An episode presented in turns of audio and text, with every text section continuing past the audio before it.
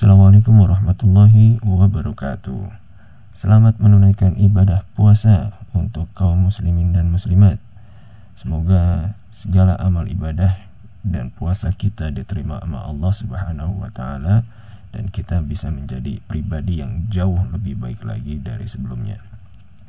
Yuk kita tingkatin ibadah kita di bulan puasa ini Di bulan Ramadan yang penuh berkah ini.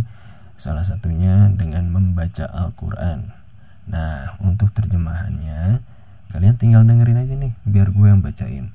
Di sini gue membaca terjemahan Al-Qur'an dari aplikasi Quran Kemenak. Quran Kemenak itu kalian bisa download di App Store atau Play Store. Uh, itu berasal dari Lajnah Pentas Hihan Mushaf Al-Quran.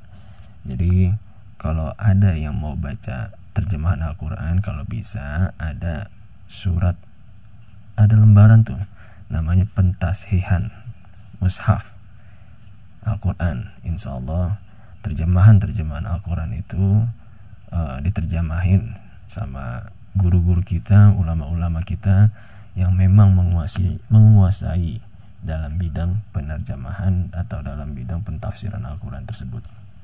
Langsung aja di sini gue mulai membaca terjemahan dari surat-surat pendek dulu. Uh, pertama gue akan membaca uh, terjemahan surat An-Nas. A'udzubillahi. Bismillahirrahmanirrahim.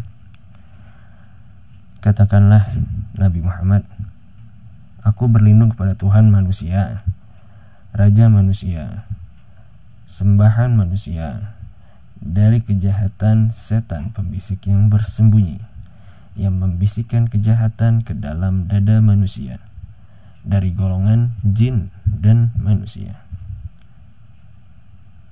Sadaqallahul azim.